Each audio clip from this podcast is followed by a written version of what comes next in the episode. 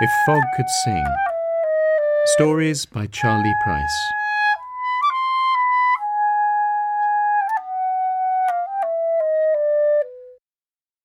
The Radio by Charlie Price. Read by Charlie Price. Heel parked his car up on the crown of a raised pale level.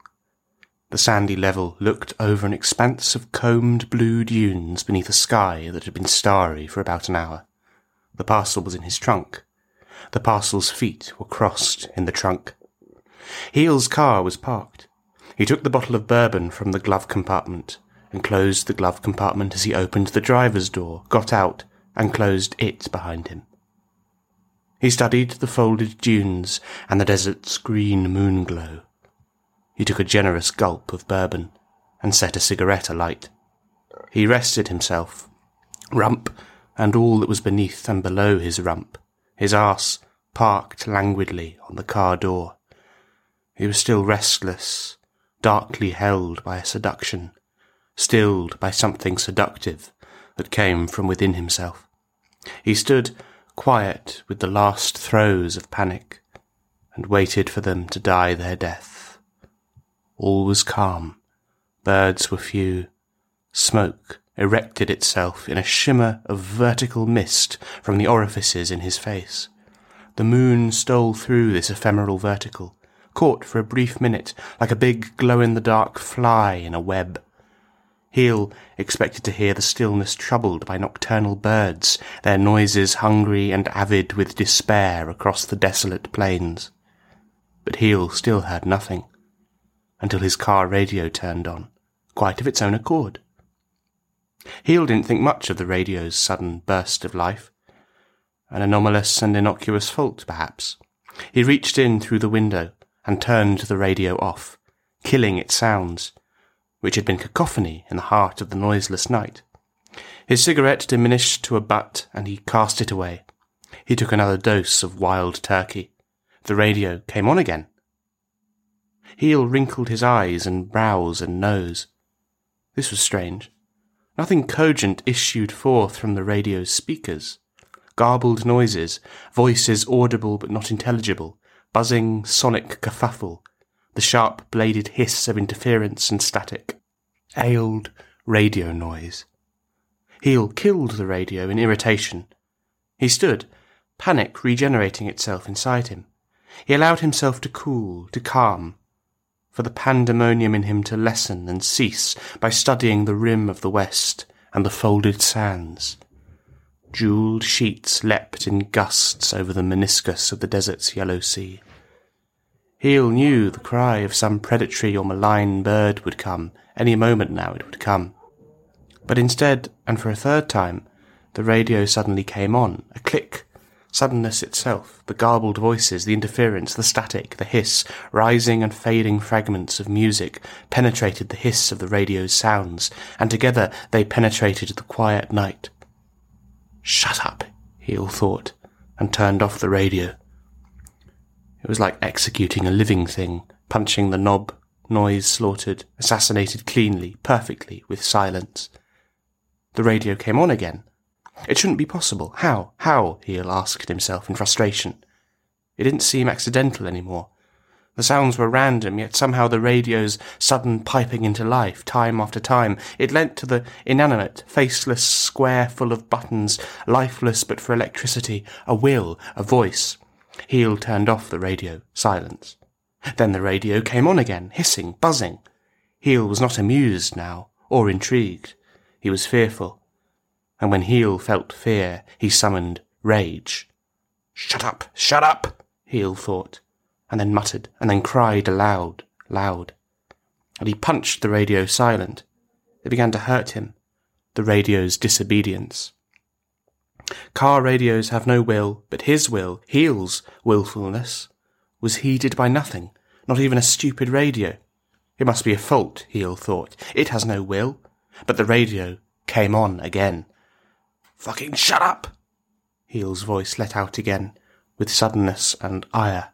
The sound of his shout leapt forth into the silver night, like a furious dog untethered, a cage snapped open, his bark sibilant, with the first wonderful steps, seconds, breaths, barks of freedom.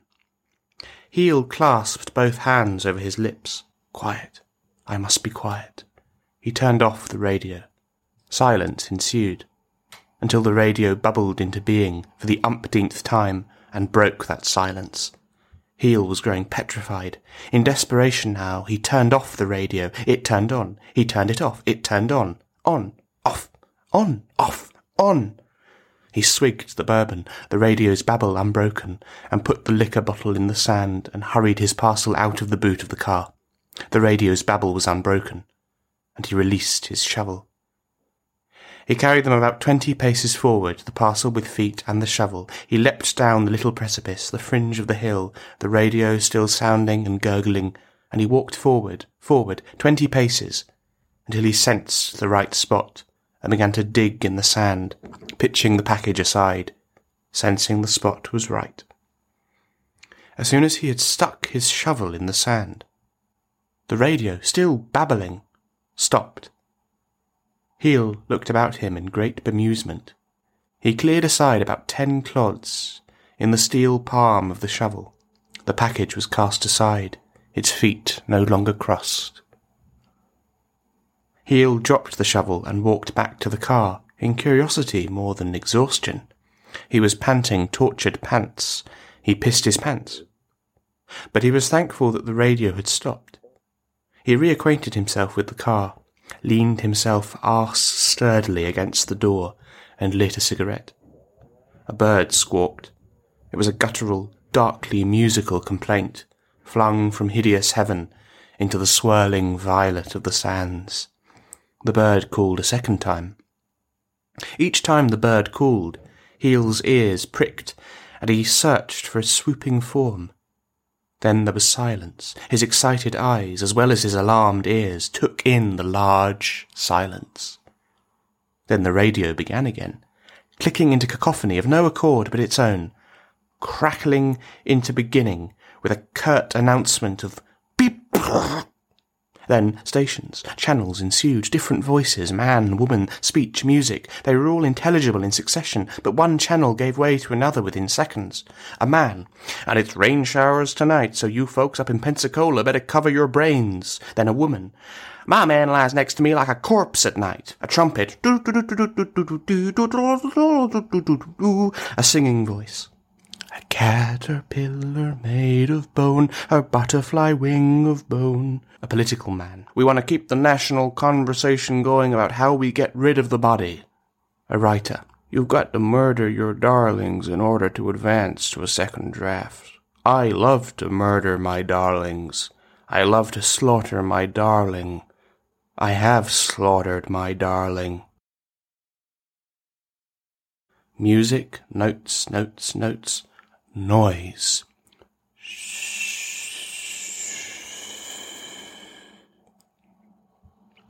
Heel didn't turn off the radio. He discarded the cigarette filter and returned to the package with its two feet and the rest of it bagged. The radio still poured its sounds into the night. As Heel walked off, the radio stopped, voluntarily. Heel picked up the package by its feet. He slipped the bag off the body. The boy in the bag had wild and white eyes. His hair had turned pale with panic. Heel dug more deeply into the sand. The sand began to resist him, began to resist rapture. The sand and sediment and dust and clay all collected and massed. It was reluctant to make room for the boy. The bird's screech rang out right over Heel's head. Heel looked up. Against the moonglow, he saw the swoop. One and then two birds vultures, and they began to caw and croak and crack and complain. Three more gathered. They must have smelled or somehow gleaned the boy's body now that it was unwrapped. You bastards! You bastards! Heel roared. This boy is going to be buried. You'll get nothing. I'll protect him from you, from the vultures, from you. You'll get nothing. You vultures, nothing. I can't even hear you. The vultures chorused a laughing and perilous reply, their numbers rising, numbers gathering. The vultures were swooping and circling, but they did not dare approach the boy's body or heel, as Heel began to heave the boy into the hole he'd made. More vultures joined the other vultures. All the vultures were screaming now like an amphitheatre of savages, hecklers with bloody lips, a sky of schizophrenia. The moon seemed to secrete teeth and lips and seemed to laugh a lunar laugh over the still plains, over the human figures, two and lone, in its abyss. The boy seemed heavy all of a sudden, like a boy made of concrete or the heaviest stone. Heel's arms became weak. The boy lay immovable in the sand. The sobbing music the vultures made became unabidable to Heel. He clasped his ears closed, folded to the lobes closed, pressed his palms so tightly to the lobes that his ears began to burn and smart. He could barely shut out the sound. Shut up, shut up, shut up, shut up!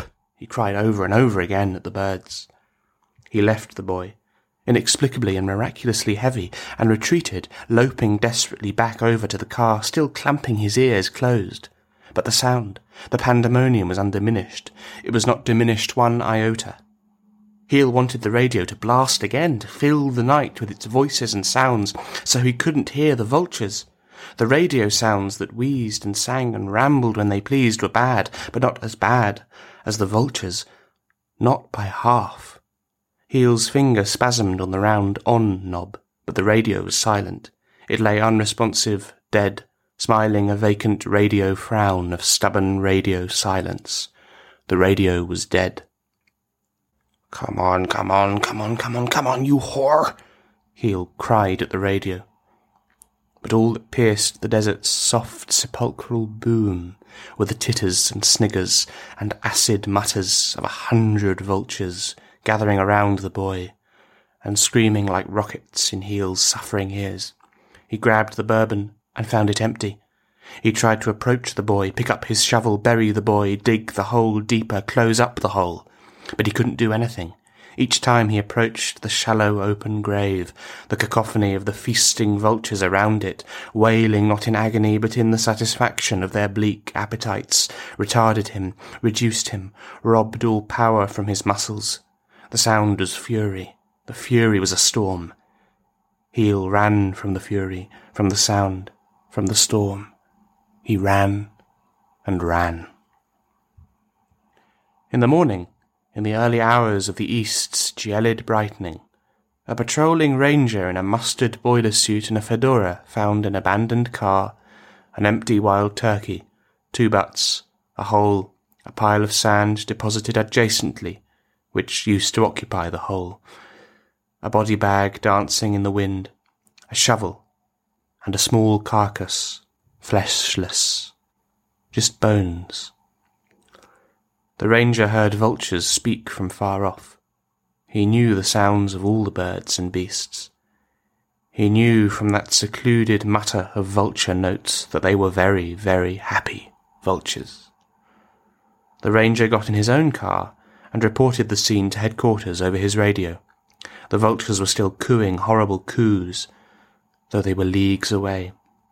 The ranger grew perturbed by the sound. The vultures bothered him. The happy vultures bothered him. So he switched on his car radio, and the radio said, Good morning. It's a beautiful day.